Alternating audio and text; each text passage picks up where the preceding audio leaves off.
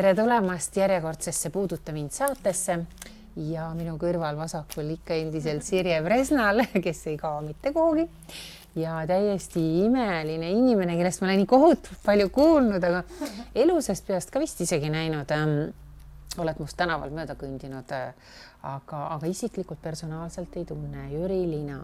nii, aga nüüd ma leidsin üles, kes sa kõik oled, Eesti kirjanik, publitsist, muusikaprodutsent, filmirežissöör siis sa oled uh, ufoloog, võiks ka öelda, parapsühholoog, äh, no mida no,. mul tellitigi viimane raamat just ufoloogia teemal ja paha, pahandati minuga, et äh, ma olen kirjutanud sel teemal teistes keeltes, soome keeles ja rootsi keeles, aga mitte eesti keeles.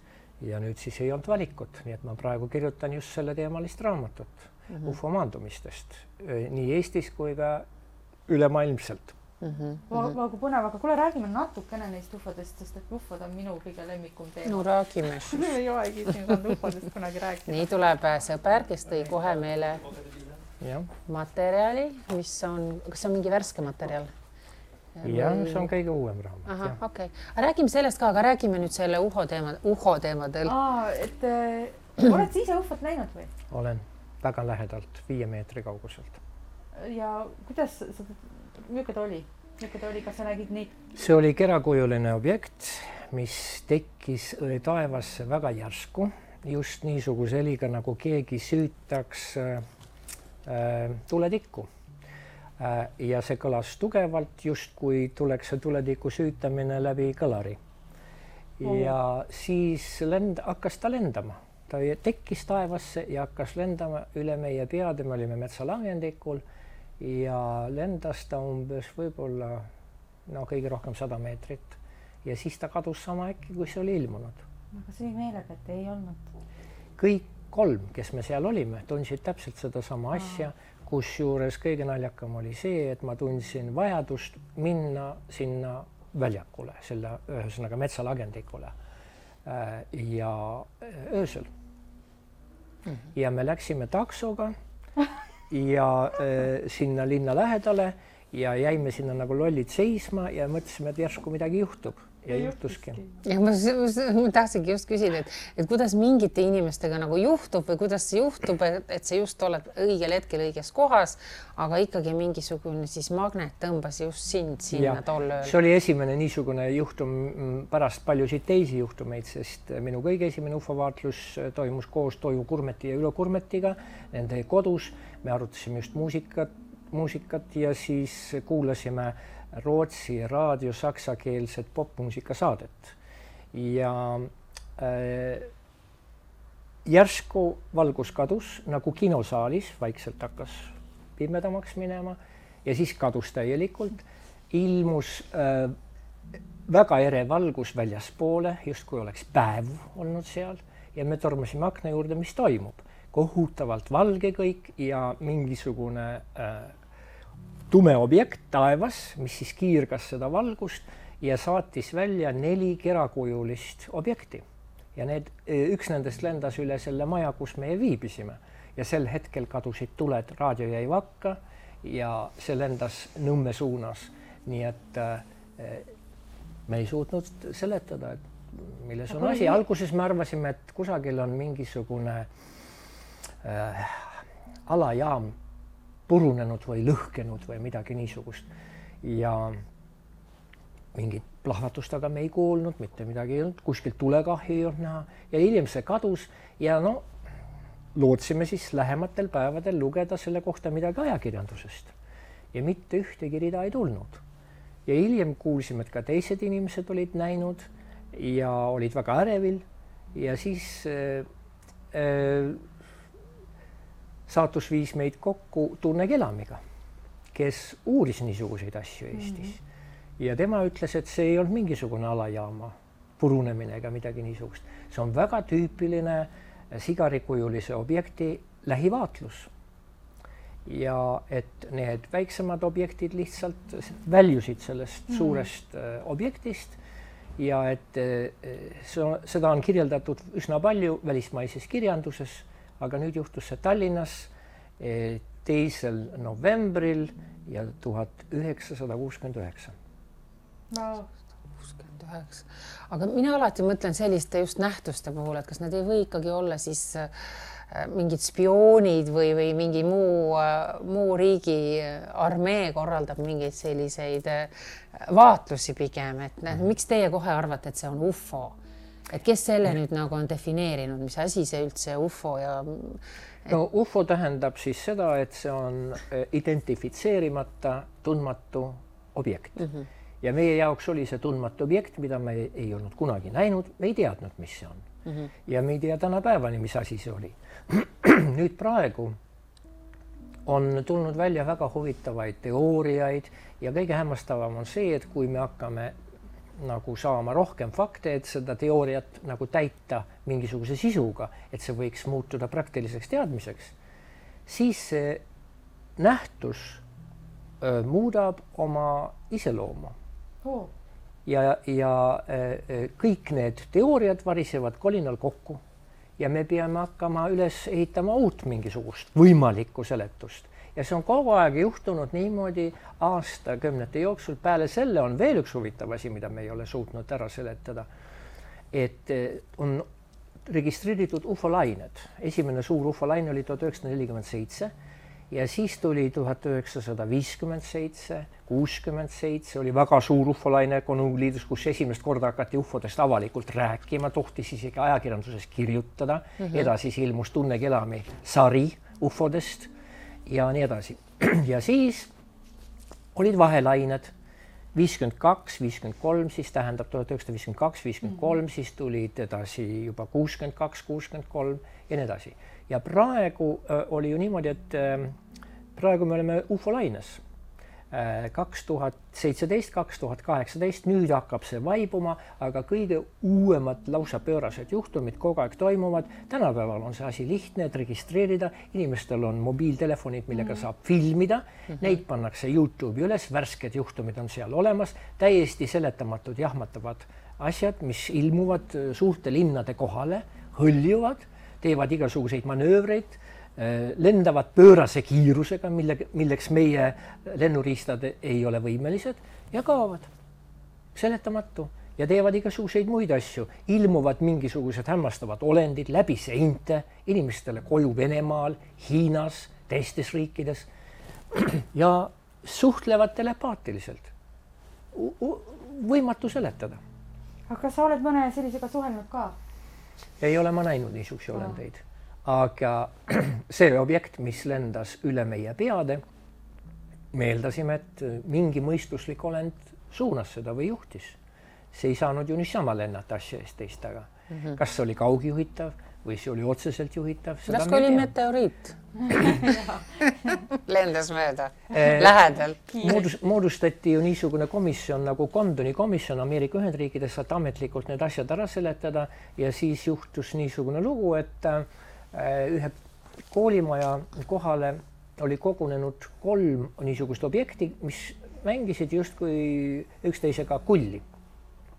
väga huvitav vaatepilt üks naisterahvas ja veel pal-, hulk teisi inimesi vaatles seda ja siis ta nagu viipas selle objekti suunas, ühe objekti suunas, siis see hakkas talle lähenema. naine kohkus pööraselt, mõtles, et see tahab teda ära, ära lömastada või kuidagimoodi maanduda tema peale. viskus maha ja, ja siis objekt nagu äh, läks jälle tagasi ja Condoni komisjoni ametlik seletus oli järgmine naine ja tema kaaslased, kes vaatlesid seda objekti koolimaja kohal lendlemas, vaatles tegelikult planeet Marssi ah. väga loogiline. okei okay., aga lõppkokkuvõttes sa räägid umbes, et see oleks nagu täiesti normaalne ja tavaline asi, aga ikkagi, miks ajakirjanduses seda nii vähe kajastatakse, mis on, kas on hirm millegi ees või et ei taheta inimesi paanikasse järsku ajada? see on üks asi, teine lugu on see, et kui äh, sellest vaikitakse niimoodi, siis selle taga peaks olema midagi rohkemat. siis võiks isegi eeldada, see on ainult eeldus mm, -hmm. mulle muidu ei meeldi spekuleerida mm, -hmm. aga siin meil ei ole võimalik teha, kuna meil ei ole dokumente mm, -hmm. meil ei ole füüsikaliselt äh, äh, mingisuguseid asju võimalik katsuda ja siis me peame seda tegema, et see võib olla niimoodi, et meie juhtivatel valitsustel võib olla mingisugune side nendega, mingi kokkulepe võib olla juba olemas. juba olemas wow. ja äh, selle tõttu sellest ei räägita. võimalik, et on ju suuremas, suuremal hulgal neid alla kukkunud, niisuguseid juhtumeid on teada juba neljakümnendate aastate teisel poolel New Mexicos. see Roosevelti juhtum. Roos Roosevelti juhtum, aga see ei olnud mitte ainult üks objekt, väga mitmeid objekte on alla kukkunud seal no., millest on nüüd alles rääkima hakatud ja äh, ka täiesti tervelt kätte saadud mm,. nii et. Äh, koos olenditega siis või? koos olenditega. Need on ka pandud kuskile luku taha siis või? seal on ja olnud nii, et on neid olnud seal, ise seal Rooseli juhtumi puhul ma tean, et oli keegi olenditest oli vist surnud ja keegi oli, oli seal elus veel, aga ma, ma enam ei mäleta, kuidas. raamatuid on palju kirjutatud, isegi filme on isegi tehtud. filme on jah, tehtud ja. nii dokumentaalfilme kui ka mängufilme, nii et teema on ju väga põnev ja äh, rahvale on alati niisugused asjad meeldinud, tundmatud, mõistatuslikud asjad mm, -hmm. natukene muinasjutulised. tegelikult inimesed nagu pürgivad just muinasjutulisuse poole ja sellepärast on väga paljudel meie poliitikutel äh, olnud suur edu, kui nad on tulnud välja igasuguste lubadustega, mida nad ei ole kavatsenudki täita mm. -hmm. sellepärast just, sest rahvas tahab uskuda nii väga, kuna see kõlab nii hästi Äh, kommunistidel oli samuti algul justkui edu, kui nad hakkasid oma lubadustega lagedale tulema, aga siis läks see asi kurjaks. no jaa okei okay,, siin sa oled öelnud, et äh, mis mind nagu, kui ma hakkasin nagu su kohta veel süvenema ja lugema, et et kui me räägime meediast ja üldse noh, tänapäeval ei ole nagu võimalik ju salastada neid asju nii väga, et kõik tuleb ju lõpuks ikkagi välja, et nagu me just rääkisime, et inimestel on omad aparaadid kogu aeg käes, salvestatakse kohe sekundi murdosa jooksul levib see üle, üle maailma ja sina oled ka rääkinud ja rääkinud ja rääkinud aastakümneid nendest asjadest. aga sa oled kuidagi öelnud, et meedia on ikkagi nagu sulle siis nagu lapiti, et et äh, kas sind on siis tituleeritud hulluks või, või napakaks või, või, või Kõik, ohtlikuks tegelaseks? kõike on tehtud, isegi minu raamatud, kuna äh, ma kirjutasin raamatu kommunismi varjatud tahkudest, äh, tuginedes väga huvitavale dokumentatsioonile ja ka Venemaal tehtud uuringutele ja mm, Rootsi on suhteliselt punaseks värvunud maa ideoloogiliselt siis äh, neil ei mahtunud pähe, et äh, punase värvusega poliitikud võisid toime panna inimsusevastaseid kuritegusid. ja no loomulikult, kui niisugustest asjadest kirjutada, siis seda võib teha ju ainult hullumeelne. ime, et siit hullumaja pole pandud, on ja, üritatud? ja noh eh, Nõukogude Liidus võib-olla oleks see väga öö, reaalne olnud, sellepärast kui KGB uurimisosakonna ülem Valdur Timusk ütles, et nüüd aitab, et nüüd aitab, et meie peame äh, sellele asjale kuidagi lõpu tegema, sest et äh, te tegelete meie süsteemi ideoloogilise õõnestamisega. no muuhulgas ma rääkisin ufodest ja parapsühholoogilistest nähtustest, siis äh, meie avame teile tee, rohelise tee mm -hmm. välja. tahtsid teist, et et, ma, et ma lahkuksin Nõukogude Liidust ja ma, ma mõtlesin, et ma kuulsin valesti. lihtsam oleks sind panna, olnud panna tegelikult hullarisse. ja siis ta ütles niimoodi ja ma ütlesin, et aga kui ma, aga kui ei õnnestu või niimoodi või ei, ei saa kuidagi lahkuda Nõukogude Liidust, siis ta ütleski. Aha äh, kodanik Lina, sest et niisugustel ametlikel kohtumistel see tiitel seltsimees kadus kohe silmapilkselt ära, sest kodanik juba... Lina, oi kui lahe, ma panen kirja kohe. Ja et arvestage sellega, et meil alati jätkub vabu kohti vaimuhaiglates. Aga sa hetkegi nagu pole hirmu tundnud, sellepärast et noh, seda muidugi inimene peab jääma oma põhimõtetele truuks ja, ja, ja noh, elama noh, selle järgi, mis süda ütleb ja hing ihaldab, aga, aga sul hirmu ei ole kunagi olnud, et nad teevad sulle ära. sind oleks isegi lihtne olnud ju tollal maha koksata lihtsalt, kõige ja. lihtsam viis. huvitav on just see, et ma olen ise tagantjärele mõelnud sellele, et äh, see oli väga ohtlik koht viibida Nõukogude Liidus mm. -hmm. Äh, isegi vastu tahtmist ja nagu mingisugune jõud kaitses ja, ja ikka rasketest olukordadest tulin ma välja -hmm. ja mingi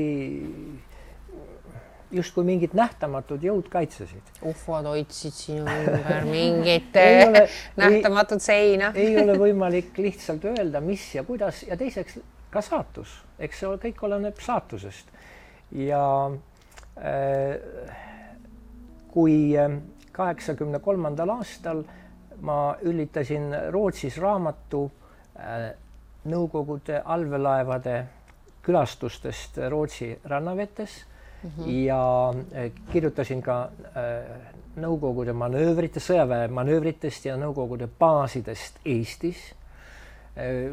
noh, seda peeti väga raskeks kuriteoks, minu vastu algatati kriminaalasi tagaselja riigireetmine ja kõik puha sinna juurde tulenevad asjaolud. Seda enam, et ma olin käinud siis ka äh, USA-s äh, inimõiguste komisjoni ees tunnistust andmas inimõiguste rikkumise juhtumite kohta Eestis. ja siis, samal, samal õhtul siis intervjuu minuga saadeti eetrisse Ameerika Hääle vahendusel, mis oli ka minu dokumentides kirjas, tähendab toimikus, mis on üle viie tuhande lehekülje wow.. Seal siis äh, oli ka see ära mainitud, siis juhtuski niimoodi, et äh, äh, ma olin kõikide nende asjadega juba harjunud ja pärast selle raamatu ilmumist, mille pealkiri on Nõukogude Liit ohustab Rootsit, äh,, tuli mul üks telefonikõne äh, Nõukogude saatkonnaga lähedal olevast ini-, olevalt inimeselt ja ta ütleb niimoodi, et Äh, ja nüüd juba siis härratati mind ja ta ütleb siis härra Lina, kas te teate, mis juhtub teiesuguste inimestega? ma ütlesin, et tõesti, ma ei tea. rääkige. Nad kaovad jäljetult mm, ja ma ütlesin, et väga huvitav. ja selle peale pandi toru ära. Ma tahtsingi tulla selle juurde tagasi ilma naljata, et ma kunagi olen teinud väikse intervjuu Ole Tammekaardiga, kes on ka niisugune vandenõuteoreetik, no sina oled vandenõude uurija, tema oli vandenõuteoreetik. Mm, äh, tema siis äh, uuris seda Estonia katastroofi ja ta ütles, et talle on ikka mitu korda reaalselt äh, ühesõnaga elu kallale kiputud. võib-olla ma tegelikult liialdan, igastahes ta oli ähvardatud, nii et mhm. ta, ta oligi ära kolinud Hispaaniasse elama, et, et, et need ei ole naljaasjad, millega te tegelete ju? ei ole jah, aga keegi peab sellega tegelema. ja nüüd äh, ma mõtlesin, et ma tõmban oma filmi tegemistele kriipsu alla. et viimane film inimestele väga meeldis, ma rääkisin siis äh, äh, Briti lastest muuhulgas, kes siis äh, veeti, keda veeti Austraaliasse äh, pärast teist maailmasõda neljakümne kuuendast aastast kuni tuhande üheksasaja seitsmekümne neljanda aastani ja neid äh, kasutati tööloomadena ja nad pidid ehitustel töötama nii edasi, kaksteist tundi päevas, vilets toit, äh, halb uni, läheb vähe said magada äh, ja neid peksti kohutavalt. orjakaubandus siis nagu? see oli praktiliselt, neid nimetati lapsimmigrantideks, aga nad olid tegelikult orjad. Neile anti ainult toitu siis ja kästi tööd teha, aga kuna katoliku äh, asutused olid nad enda hoole alla võtnud, siis äh, näiteks ametlikel andmeil Fairbridge Society äh, lastel käisid külas öösel, nagu öeldakse, vigurivändad mm, -hmm. tähendab preestrid, kes -hmm. neid ahistasid seksuaalselt kuuekümne protsendil ja sellest ei ole räägitud, sellest ei ole nagu tahetud palju aru saada ja ma pidasin seda vajalikuks sellest rääkida ja lõpuks ma leidsin ka peaminister Gordon Browni äh, vabanduse, kus ta palus nendelt ellujäänud äh, lastelt, kes juba olid vanad mehed, kaheksakümnesed ja nii edasi, vabandust ja nende perekondade eest palus vabandust valetamise eest, nende nimede muutmise eest, et nad tundlikus eas veeti võõrale maale, lubati paremat elu ja nad arvasid, et nad olid sattunud põrgusse mm. kus näiteks kooli rektor äh, raevuhoogu sattudes tümitas neid vaeseid lapsi äh, maahokikepiga või peksti neid jalgadega ja nii edasi. ja kus oli siis lastekaitsekonventsioon, mille alusel lapsi ei tohi tööle sundida, veel vähem peksta, eks ole, see muutus olematuks, tegu oli demokraatliku riigiga, aga Gordon Brown palus nüüd vabandust. see tundub nii uskumatu, et Inglismaalt sellisest mm. kohast, no aga kas tegu oli siis orbudega või?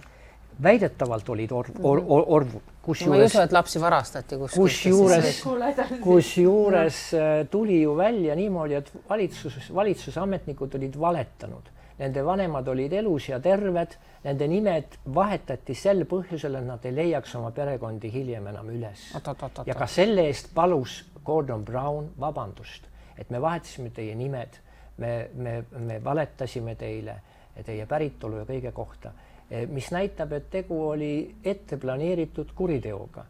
ja üks nendest põhjustest oli muidugi kontinendi asustamine, eks ole mm, -hmm. et saada inimesi sinna ja, ja nii edasi eh, nii et see eh, ja see valgete inimeste, sealhulgas laste äraviimine Inglismaalt on vana traditsioon. Inglise keeles on üks sõna kidnap, mis tähendab lap, lapse röövi.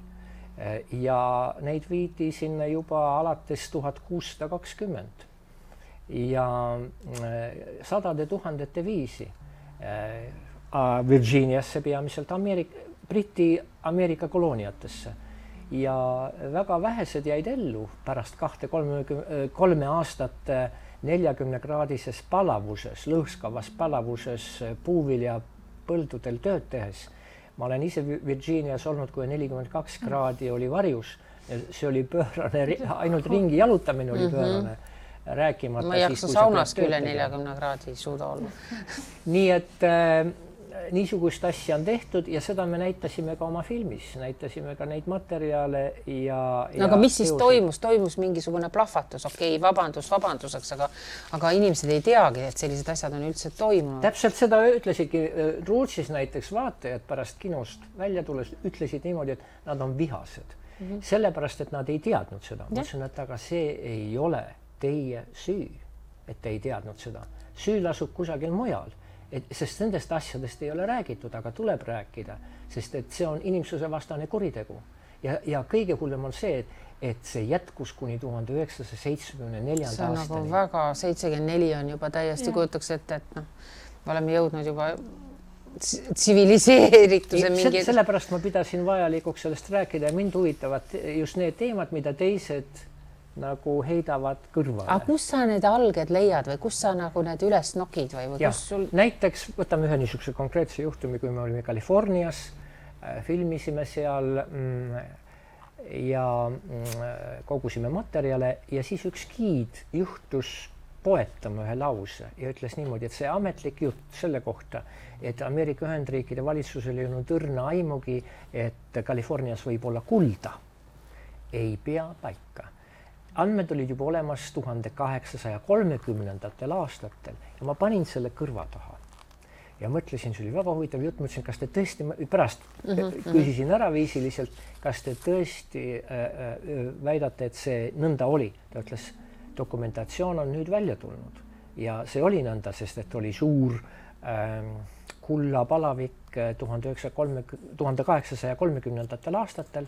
täpsemalt, nagu ma hiljem välja selgitasin tuhat kaheksasada kolmkümmend kaheksa puhkes see kullapalavik ja see muidugi kanti ette Valgesse Majja ja siis hakati ihuma plaani äh, Mehhiko peale, et provotseerida sõda, mille käigus saaks California ära varastada mm. -hmm. ja seda tehtigi ja pärast seda muidugi äh, kuskil tuhat kaheksasada nelikümmend kaheksa, nelikümmend üheksa algas uus äh, äh kullapalavik Californias, Põhja-Californias seekord ja kestis kuskil tuhat kaheksasada viiskümmend viis, kus kasutati samuti orjatööjõudu, muidu üle kahe tuhande orja kasutati seal ja me konkreetsetest juhtumitest ka filmis räägime, sest et üks asi on rääkida üldiselt, aga kui sa räägid konkreetselt dokumentide alusel, siis on see midagi muud.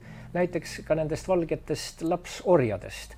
kümneaastane poiss oli teel Äh, linna äh, Põhja-Šotimaal, äh, läks kodunt välja hommikul, et külastada, et, et sõtsele külla minna. ja ta ei jõudnud kohale.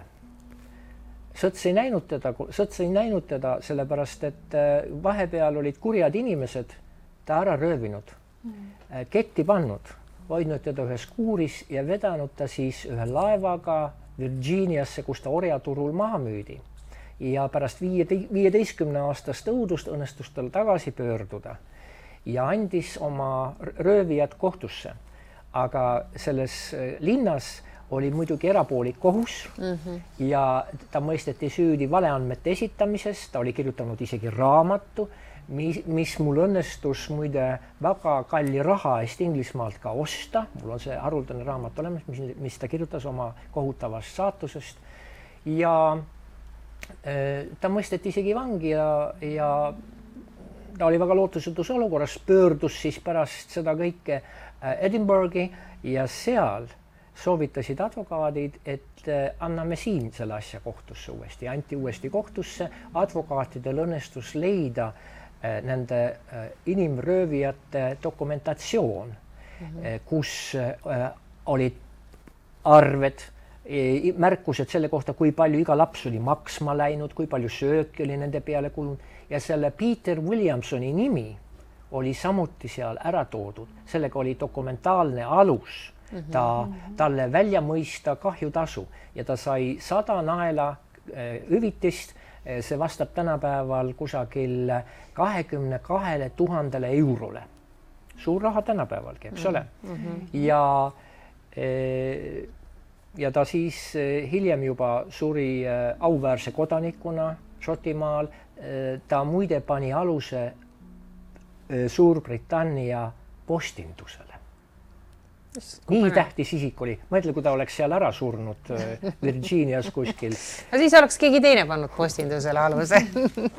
No, no aga kuidas sa täna suhtud siis sellesse, et me ju peame ameeriklasi enda vabastajateks suurteks, noh, me räägime pidevalt siin hommikust õhtuni Vene ohust, eks ole, mis võib meie peale langeda. Ja siis me kutsume appi selle suure toreda Ameerika ja.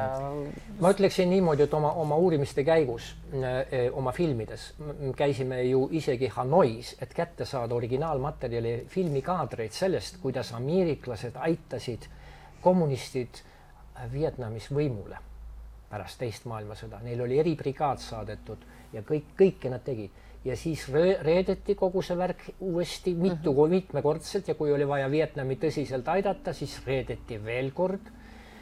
E, ma ei tea ühtki juhtumit maailmas praegu, aidaku keegi, kui ta teab, kus Ameerika Ühendriigid ei oleks oma sõpru reetnud või hätta jätnud. Ameerika Ühendriigid on väga halvad sõbrad ja meie poliitikud on nendest väga suures vaimustuses on väga head sõbrad nendega ja ärgu siis imestagu, kui ühel päeval nad saavad, eh, neist saavad reetmise ohvrid mm. -hmm. kuule, aga sa oled neid nii palju näinud, seda kõike äh, niimoodi urgitsenud ajaloos ja nii, oskad sa nagu ettepoole ka vaadata, et mis meid ees ootab? no kõigepealt see Euroopa Liidu krahh, mis tabab meid varem või hiljem ma olin äh, Rootsis loenguid pidamas äh, kaheksakümnendate aastate keskel ja siis äh, hiljem muidu üks naisterahvas helistas mulle kusagil üheksakümnendate aastate keskel, ütles, härra Linna, kas te mäletate, et te loengul ütlesite kuskil kaheksakümmend viis, kaheksakümmend kuus, et Nõukogude Liit variseb kokku üheksakümnendate aastate algul. ja ma ütlesin, ja loomulikult mäletan seda.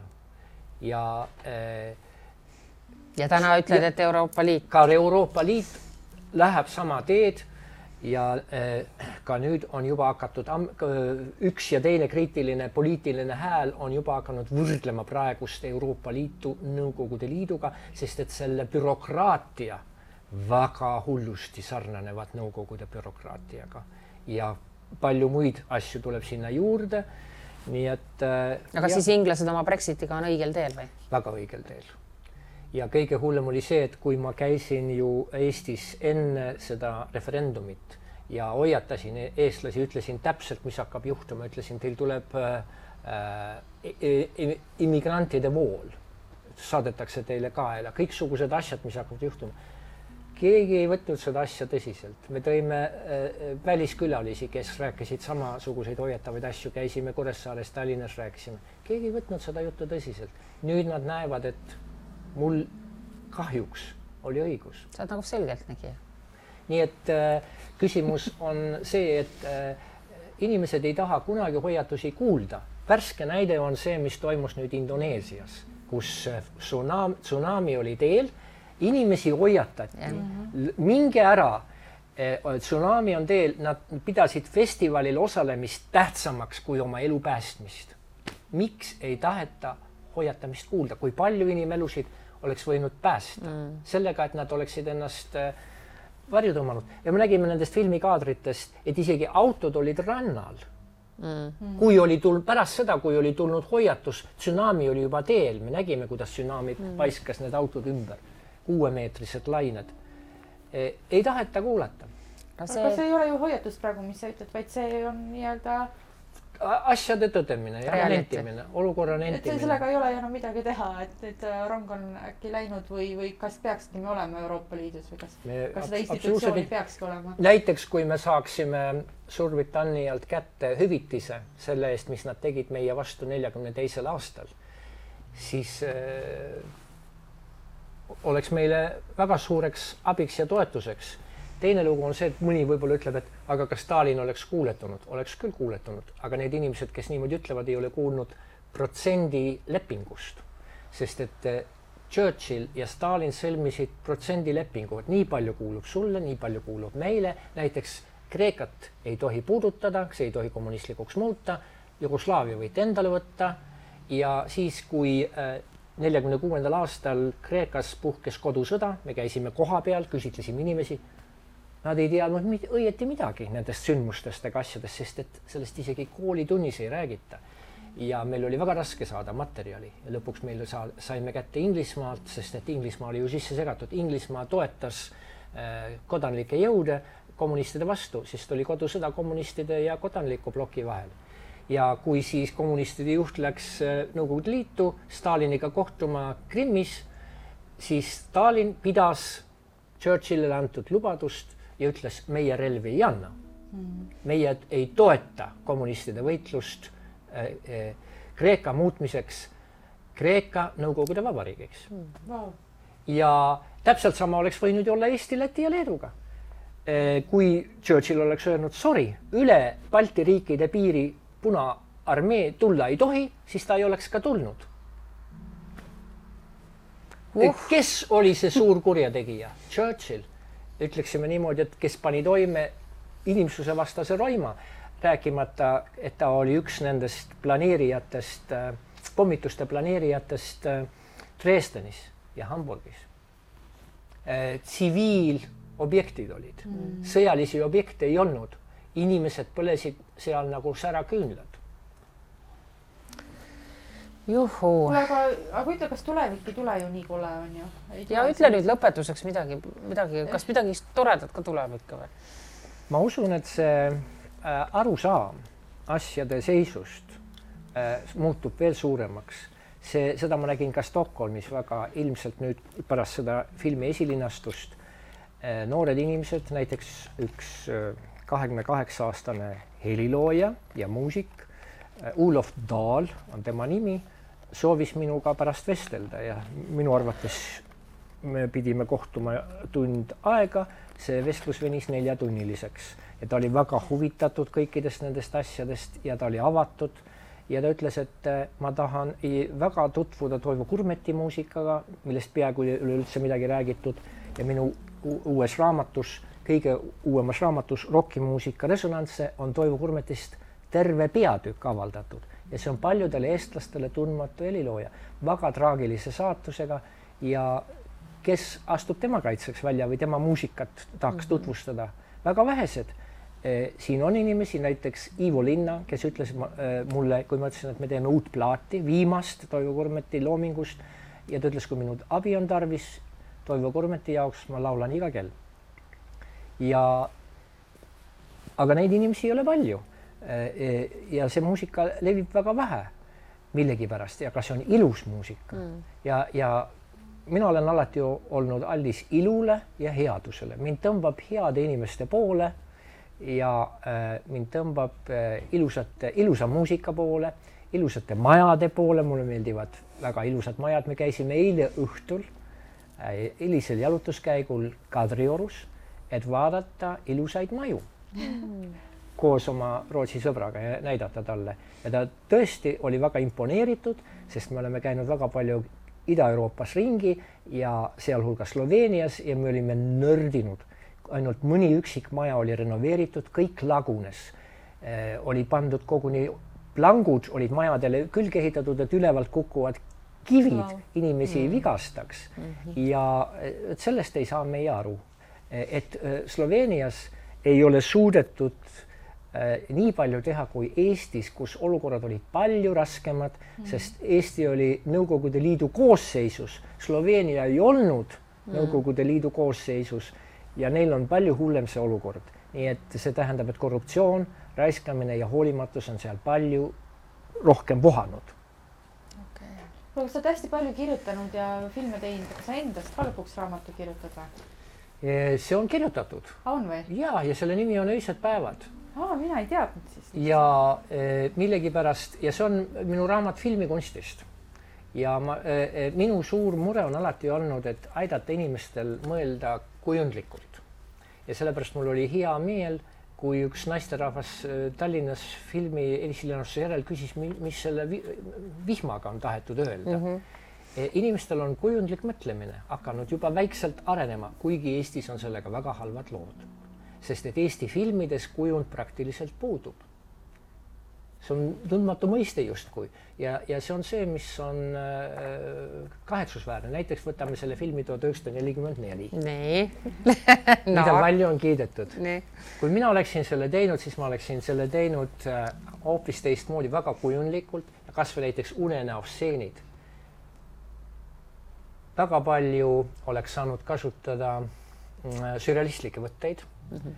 arendada seda äh, fantaasiaküllaselt, värvide äh, plahvatusi võiks oleks kasutanud, värvide muudatusi, sest meil filmis siin näiteks, kui me näitame ühte maali, kuhu äh, taimed ei mahtunud ära, taimed kasvasid lille või äh, raamist välja põranda peale, on meil üks niisugune, ühes niisuguses stseenis ja lõpuks saabus sügis väga kiiresti vähem kui kahekümne sekundiga muutusid need punaseks, need lehed mm. -hmm. kõike seda me oleme teinud dokumentaalfilmis, aga mida on võimalik teha mängufilmis ja et seda ei ole tehtud, ma leian, et see mitte ainult ei näita andetust ja fantaasia puudumist, see on lihtsalt vastutustundetu.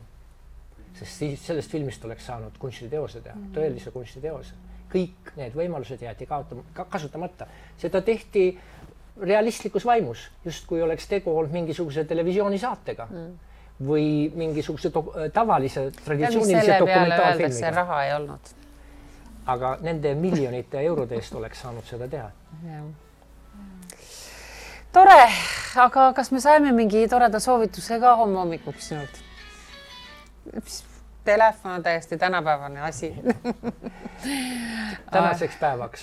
ja, või homme hommikuks, et ärgates, et me kuidagi oleksime ärksamad ja. ja mina soovitaksin kõigepealt mm, ka oma tervisele mõelda, sest ma olen kirjutanud ju menuraamatu, mille pealkiri on Varjatud tervisevalem, millest on ilmunud viis trükki ja mida kogu aeg nõutakse ja rahvas on tänulik selles suhtes ja, mm, ja üks niisuguseid asju on, et alustada oma päeva näiteks ühe sidruni ärasöömisega.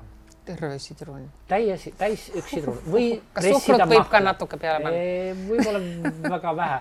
sidru, tähendab suhkruga on ju niisugune lugu, mida paljud inimesed ei mõtle.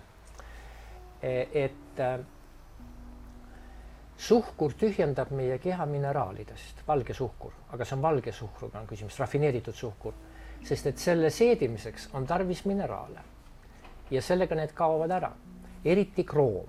Ja kui tekib kroomivaegus ja see on pikaajaline, siis viib väga jubedate tagajärgedeni, nimelt äh, suhkruhaiguseni mm. -hmm. ja Eesti statistika on väga Kohutav. ärevust tekitav, eriti laste hulgas, kõik see suureneb, sest ma okay. näiteks Rootsis Stockholmis mitte väga ammu, mõni päev tagasi nägin ühte noormeest, kes õgis tervet tah-, šokolaaditahvlit, see oli suur tahvel ja ma küsisin ta käest, ma loodan, et sul kodus on kroomi mm. -hmm. et otsekohe, kui sa nüüd koju jõuad või mine tervisepoodi ja osta endale mm. purk kroomi ja võta vähemalt kolm tabletti ja söö need ära, sest et kroom kindlustab insuliini tootmise. see on see, mis hoiab ära suhkruhaiguse, kroom hoiab ära ja hiljem aitab terveks saada. tänapäeva äh, mantra on see, kui sul on suhkruhaigus, see on surmatõbi, sina enam terveks ei saa. no ravimatu öeldakse. see on ravimatu mm -hmm. ja nüüd mul pühapäeval tuleb äh, sel teemal loeng Tallinnas, kus me tahame tutvustada ühte Ameerika materjali, mille pealkiri on Arizona projekt mm, -hmm. kus üks tohter, kes alguses töötas traditsiooniliste meetoditega ja kuna ta biokeemilised te teadmised olid väga head, siis ta oli ravimiekspert. ta leidis, et nüüd me oleme ummikus, me ei jõua kuhugi, see asi tuleb ära muuta. Ja ta otsustas hakata inimesi ravima ainult toiduga, toortoiduga. Ja ta ütleb, ma garanteerin, kolmekümne päevaga saavad suhkruhaiged terveks. Ja me jälgime kogu seda protsessi, me näitame katkendeid sellest väga olulisest dokumentaalfilmist. Ja tõesti, need inimesed said terveks, näiteks me toome ühe mustanahalise noormehe, kes alg, filmi algul kohe ütleb, mulle ei meeldi süstlaga kõhtu torgata, see on vastik, kui sellest lahti saaks. Filmi lõpus ta enam ei torka, sest tal ei olnud vaja enam insuliini, ta oli esimest tüüpi diabeet mm. -hmm. ja arstid imestasid, tal ei olnud enam seda tarvis, ta oli lahti saanud, ta oli üliõnnelik ja eh, ta jätkas eh, toortoitude söömist ja nii edasi, sest paljudel juhtudel ka näiteks eh, mitte ainult eh, Rootsis, ma usun, ka Eestis mm. lapsed jätavad salati söömata. aga salat on see kõige olulisem mm.. Ei tohi salatit jätta, see peab maast madalast selge olema ja kodust välja kasvama, et tuleb süüa salatit, kus on mineraalained. Eh, kuigi tänapäeval on mullad kurnatud ja mineraalaineid on palju vähem kui varem mm, -hmm. aga ikkagi Äh, see on parem kui mitte midagi. ja need on väga tähtsad asjad, nii et alustada päeva sidruniga ja mispärast, sellepärast meie keha muutub aluseliseks ja aluselises kehas hukkuvad parasiidid, hukkuvad äh, äh, vähialged, põletikuliste protsesside tekitavad äh, bakterid ja nii edasi, kõik need hukkuvad, nad ei talu seda keskkonda sellepärast alustada äh, sidruniga või laimimahlaga, ma joon pudeli laimmahla hommikul. aga piisab sellest ka, et ma pressin selle sidruni on ju lihtsalt mahlaks ja panen vette kasvõi ja joon? jah, sellest mm -hmm. piisab ja, aga seda peab olema üksjagu, ühesõnaga jah mm, -hmm. vähemalt üks sidrun, aga kõige tähtsam, et hoida just seda eh, pH tasakaalu, et meil ei, keha ei muutu happeliseks sest happelises keskkonnas vohavad parasiidid, me näitame seal mikroskoobist võetud kaadreid mm, -hmm. kus ussikesed ujuvad ringi äh,, kui, kuna keha on äh, happeline mm. -hmm. ja seda ei ole hiljem enam. Ma ei jõua pärast seda saadet uuesti vaadata, ma kirjutan endale kähku kõik üles. Äh, meil on võib-olla teile uudised tulevikus, äh, me läheme MP3 peale ja siis saate kuulata meie saateid, järelkuulata meie saateid ka siis nii-öelda nagu raadiosaadetena, inimesed on hästi palju küsinud seda et sõidaks meelsasti autos või, või noh, lihtsalt kuulaks, kuulaks, et ei pea nagu seda vaatama füüsiliselt ja, ja me hetkel mõtleme selle peale, et kõiki neid saateid oleks siis võimalik ka järel kuulata ja ma meelsasti nagu kuulan, kuulan sellest tarkust, vohab siit nii palju, et kõik ei jää korraga meelde, et oleks nagu uuesti läbi kuulata. aga tervis on meie kõige tähtsam vara, ma olen jõudnud selleni ja ma, ma olen olnud üliõnnelik, et, et ma olen sa, äh, juhtunud kokku väga tarkade inimestega mm. -hmm. Äh, näiteks äh, Margareete Helsten, kes äh, oli lastearst, aga tal äh, äh, olid ka väga head keemi, keemialased teadmised ja kes väga palju huvitavaid asju rääkis ja ma olen püüdnud üht ja teist jagada, muuhulgas kasvõi seda, kuidas kartulit keeta, sest et tihti ei teata seda, et äh, ei maksa kartuli keetmisel vette soola panna, sest siis tekib ju keemiline reaktsioon äh, naatriumkloriidi ja H2O vahel, see tähendab vee vahel ja äh, väga tähtis äh, aine nagu kaalium, mis kontrollib meie südamerütmi mm, -hmm. läheb vette, selle veega me kallame selle välja ja me tekitame. et põhimõtteliselt keeta kartuleid ilma soolata ja pärast, ja, ja pärast panna aga peale. mitte lauasoola, sest et lauasool äh,, naatriumkloriid järk-järgult hävitab teie südant, ta murendab seda ja parem on kasutada. parem on kasutada Himaalaja soola või siis äh, meresoola mm. -hmm. magneesium on väga tähtis, magneesium hoiab teie südame alati korras ja meil kõigil on magneesiumivaegus, kui vaatame neid luid, mis on üles kaevatud ja teeme analüüsi, siis me näeme, et muistsed eestlased said umbes kaheksasada, võib-olla isegi üheksasada milligrammi magneesiumi päevas oma toidust. tänapäeval me saame vaevalt sada viiskümmend, aga meil on hädapärast vaja saada vähemalt kakssada, kakssada viiskümmend, kolmsada, et meid tervena hoida ja niipea, kui see langeb allapoole, üks või teine haigus hakkab sisse hiilima või nagu, kui kasutada nüüd sedasama Margareeta Helsteni väljendit, magneesium on elu alus. ilma magneesiumita ei ole elu. ma saan siit, me, me saame siit mitu uudist ja saade läks lõpupoole veel nii kohutavalt huvitavaks, et okei okay,, ma väga. ja, ja ma ei ole olnud haige ma ei ole pidanud äh, minema arstide juurde, ma olen haiglas käinud äh, tõlgina Rootsis, ma olen tõlkinud olen haiglas käinud küll, aga tõlgina. Vau, no täiesti suurepärane saade ja nii palju põnevaid asju, ma pean kohe seda infot siia nüüd rahulikult lebama natuke ja mõtlema, mis ma siit kõik kätte sain. aga miljon tänu sulle, kohutavalt põnev. tänu, tänu teile, et te kutsusite ja ma sain natukene jutustada asjadest, millest võib-olla, äh, millele ei mõelda ja millest võib-olla alati ei teata huh,. meil jätkuks juttu veel mitmeks paariks tunniks, aga seekord me ja. lõpetame ja, ja meie kohtume teiega jälle järgmisel neljapäeval kell kuus. tšau. head päeva